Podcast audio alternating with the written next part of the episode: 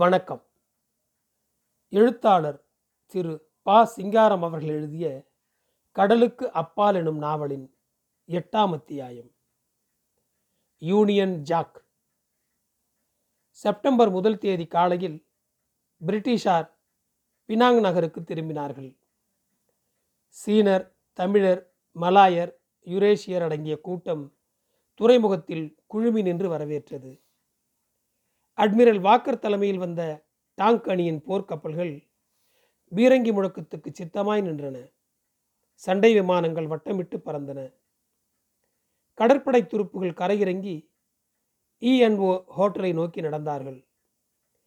இஎன்வோ Penang வட்டகை ஜப்பானிய படைகளின் அடிபணிவை பெறுவதற்கு முன்னால் பினாங் நகராட்சி மன்றத்தாரின் இசைவாத்திய குழு இசைபரப்பி சென்றது. ஜீப் வண்டிகளிலும் லாரிகளிலும் பிரிட்டிஷ் இராணுவத்தினர் ஊர்வலம் சென்றார்கள்.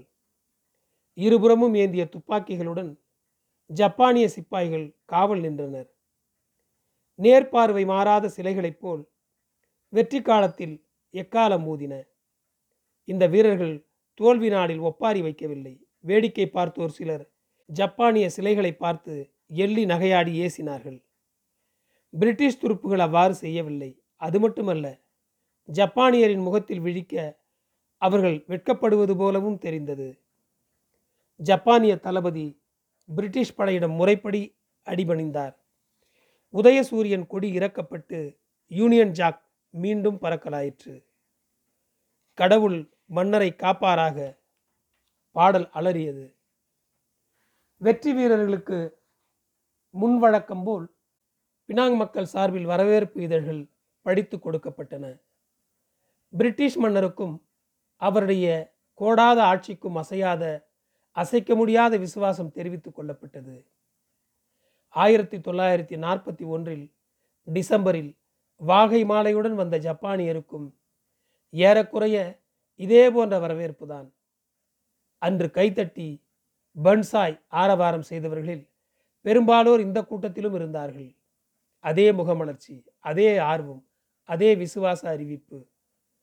அன்று தென்னோ ஹெய்கா, இன்று ஜியார்ஜ் மன்னர், அன்று யாமஷித்தா, இன்று மவுண்ட் பேட்டன். நெடுங்காலமாக மறைந்து போன சீமை சாராய புட்டிகளும் சிகரெட் பெட்டிகளும் பிரிட்டிஷாருடன் வந்தன.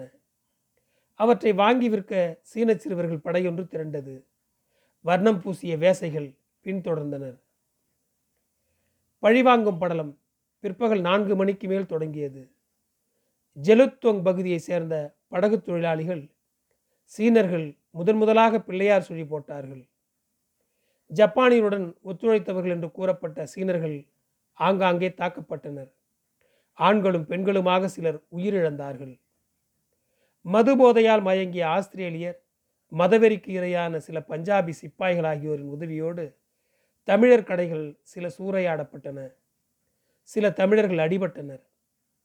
பினாங் மக்களின் மனம் பிரிட்டிஷ் கப்பல்களின் வருகையால் மலர்ந்தது. பவுடர், ஸ்னோ, லிப்ஸ்டிக், பஞ்சமெல்லாம் இனி பஞ்சாய் பறந்துவிடும். கலிஃபோர்னியா ஆரஞ்சும் ஆஸ்திரேலியா ஆப்பிளும் தவறாமல் கிடைக்கும். பழைய உடைகளை விலைக்கு வாங்கி அணிய வேண்டிய தேவை இராது. ஜப்பானியரின் கட்டாய உடற்பயிற்சி வகுப்புகள் தொலைந்து போயின. பழைய மலேயா திரும்பிவிட்டது. விஸ்கி, நடனம், குதிரை பந்தயம். பிரிட்டிஷ் அதிகாரிகள் பினாங் INA முகாமுக்கு போய் பழையவர்களையும் புதியவர்களையும் தனித்தனியாய் பிரித்தார்கள். பிறகு பழையவர்கள் கைதிகளாக ஒதுக்கி வைக்கப்பட்டனர். புதியவர்கள் ஆயுத தளவாடங்களை ஒப்படைத்துவிட்டு வெளியேறலாம் என்று அறிவிக்கப்பட்டது. தமிழர்கள் வெளியே நடந்தார்கள். ஒரு வேட்டி.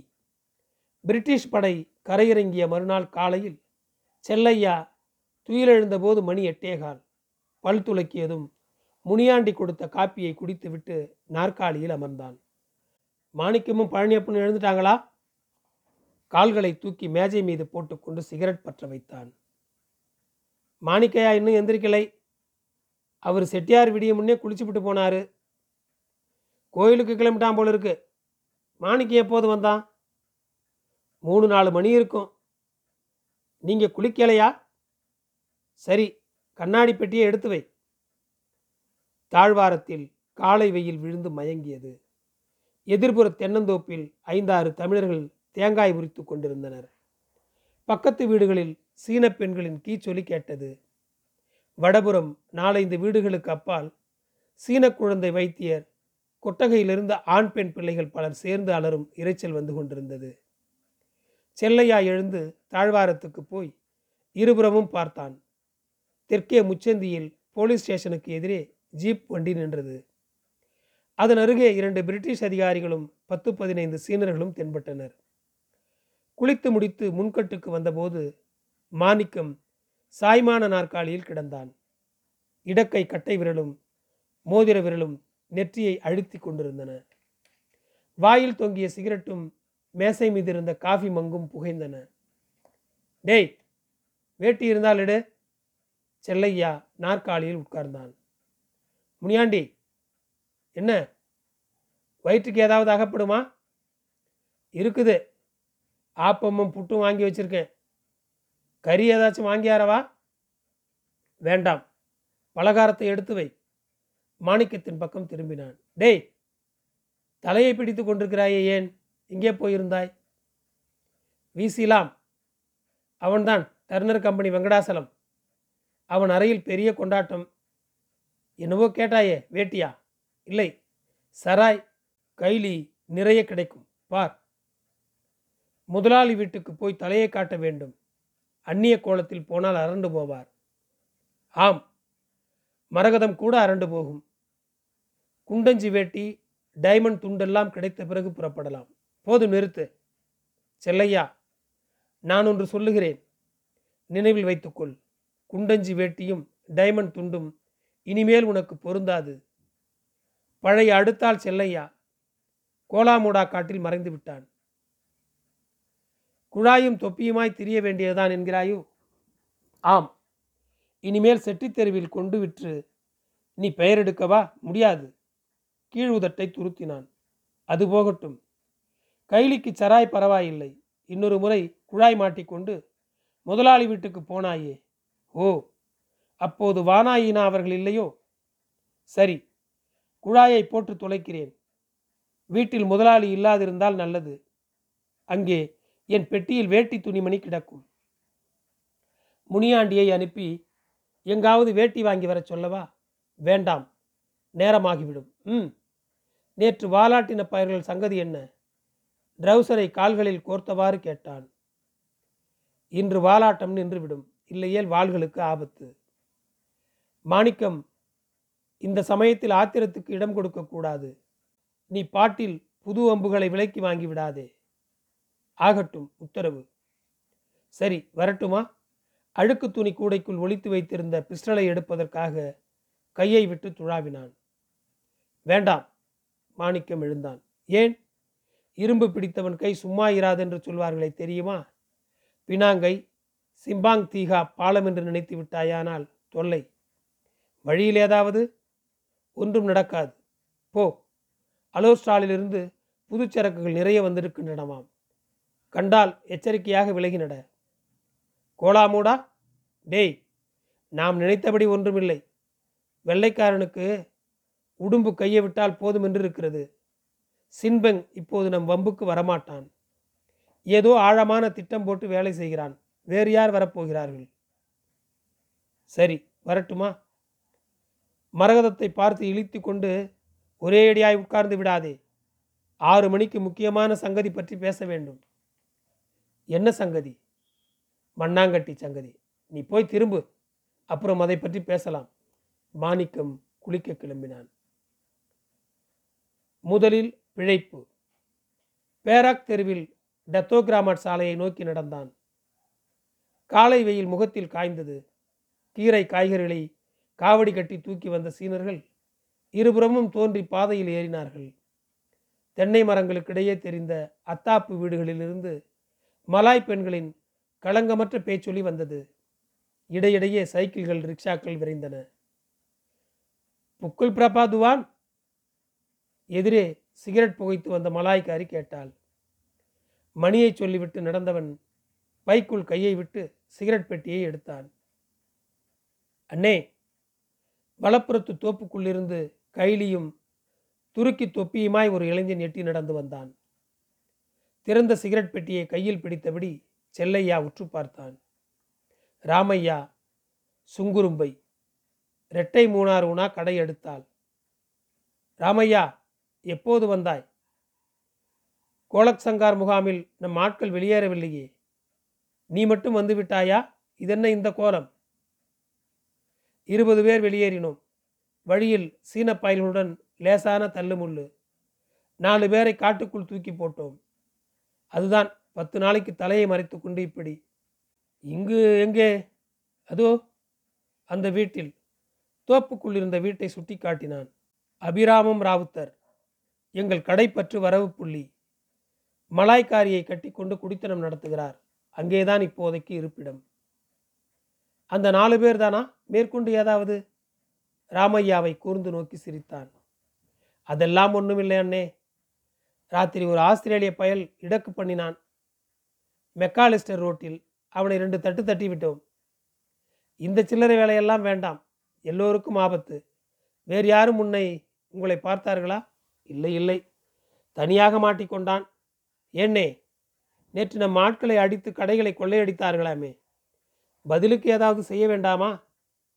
பெரிய ஆட்கள் எல்லாம் பேசாமல் இருந்தால். அதெல்லாம் முடிந்து விட்டது. பொறுக்கி தின்னி பாயல்கள் வேலை. ராமையா, வீண் வம்புகளில் மாட்டிக்கொள்ளாதே. இனிமேல் பிழைப்புக்கு வழிதேட வேண்டும். மேலாளை போய் பார்த்தாயா? இன்னும் போகலை.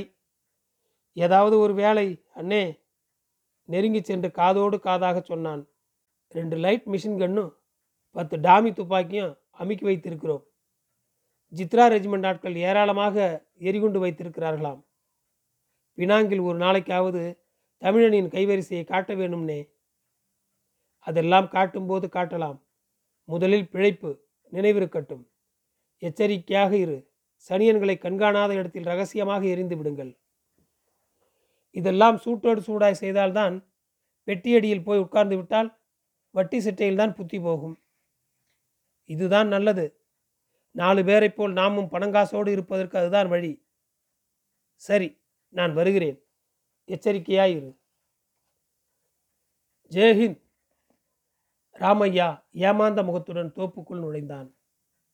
நெல்லையா சிகரெட்டை பற்ற வைத்து கொண்டு வடக்கே நடந்தான். மேலே விமான கூட்டம் பறந்து சென்றது. அண்ணாந்து பார்த்துவிட்டு கைக்குட்டையை எடுத்து முகத்தை துடைத்தான். முகாம்களிலிருந்து திரும்பும் தமிழர்களின் கதி என்ன? உழைப்பாளிகள் எப்படியும் பிழைத்து கொள்ளலாம். கடைப்பையன்கள் பாடுதான் கடினம். சுமத்ரா இந்தோசீனாவிலிருந்து வந்தவர்கள் எப்போது திரும்புவது? அதுவரை அவர்களை யார் காப்பாற்றுவது? ராமையா போன்ற முரடர்களால் என்னென்ன சிக்கல் ஏற்படுமோ? செல்லையா. இடப்புறத்து வீட்டிலிருந்து இறங்கி ஓடி வந்த சாமி இரு கைகளாலும் செல்லையாவின் தோளை பற்றினான். சாமி, எப்போது வந்தாய்? நேற்றிரவு சிம்பாங் தீகா சண்டை பற்றி கேள்விப்பட்டேன். ஆங்கிலத்தில் பொழியலானான். அதற்குள் தமிழை மறந்து விட்டாயா? தமிழா? இனிமேல் தமிழ் எதற்கு? செல்லையா, நம் கனவெல்லாம் பாழாகிவிட்டதே. தொண்டை கம்மி, கண்கள் கலங்கின. டில்லியிலிருந்து நேரே என் பாட்டனார் பிறந்த ஊருக்கு திருவாடனை போய் பார்க்க வேண்டும் என்று எண்ணியிருந்தேன். நாம் தானா எல்லாம்? இதோடு உலகம் முடிந்து விட்டதா? நாம் தோற்றால் நம் பிள்ளைகள் வெற்றி பெறட்டுமே. நேதாஜி போனால் காந்திஜி இல்லையா? காந்தி. யோசித்து பேசுகிறாயா அல்லது நேதாஜியால் முடியாததை உங்கள் காந்திஜி கிழித்து விடுவாரோ? மடத்தனமான கூற்று. சரி, அவ்வளவுதான் நான் சொல்கிறேன். குறித்துக்கொள், இந்தியா ஒருபோதும் விடுதலை பெறாது. வலக்கையை ஆட்டிக்கொண்டு ஆவேசம் வந்த முன்போல் கத்தினான். சாமி, காந்தியை பற்றி உனக்கு தெரியாது. அவருடைய போக்கே தனி வகை. அந்த மனிதன் திறமையை நம்மை போன்ற சிறுவர்கள் மதிப்பிட முடியாது. அதோடு வெற்றி தோல்விக்கு இடம்பொருள் ஏவல் என்று இருக்கிறது. இப்படியே வெறும் பேச்சாய் பேசி கொண்டிருக்க வேண்டியதுதான். சில வினாடிகள் ஒருவரையொருவர் பார்த்தபடி பேசாமல் நின்றார்கள். நேதாஜி திட்டத்தில் என்ன கோளாறு? நமக்கு வெற்றி கிட்டாதது ஏன்? நேதாஜி திட்டத்தில் இருந்த பெரிய கோளாறு அவருடைய சாவுதான். அவர் மறைந்த பிறகு நம்மையெல்லாம் சேர்த்து கட்டி மேய்க்கக்கூடிய ஆள் யாரும் இல்லை. களையாமல் இருந்தால் நமக்குள்ளேயே சண்டை வந்திருக்கும். இப்படி முடியும் என்று நினைத்தோமா? சயாம்காரப்பாயில் கூட நெஞ்சை தூக்கி கொண்டு சுதந்திர நாடு என்று சொல்கிறானே. இதோடு சரி, கையை கழுவி விட வேண்டியதுதான். உனக்கு பழையபடி செட்டித்தெரு கொண்டு வேலைதானா? அல்லது இனிமேல் தான் யோசிக்க வேண்டும். எங்கள் பேங்குக்கு ஆள் எடுக்கப் போகிறார்கள். விருப்பம் இருந்தால் சொல். ராஜநாயகத்திடம் சொன்னால் வேலை முடிந்துவிடும். பார்க்கலாம். இன்னும் 2 வாரத்தில் பேங்க் திறந்து விடுவார்களாம், கேஷியர் சொன்னான். சரி, வருகிறேன். எங்கே போகிறாய்? முதலாளி வீட்டுக்கு. ராத்திரி மாணிக்கம் வீட்டுக்கு வருகிறேன். நீ இருப்பாய் அல்லவா? ஓ சரி சாமி. இடப்புறத்து வீட்டை நோக்கி திரும்பி நடந்தான். நன்றி. தொடரும்.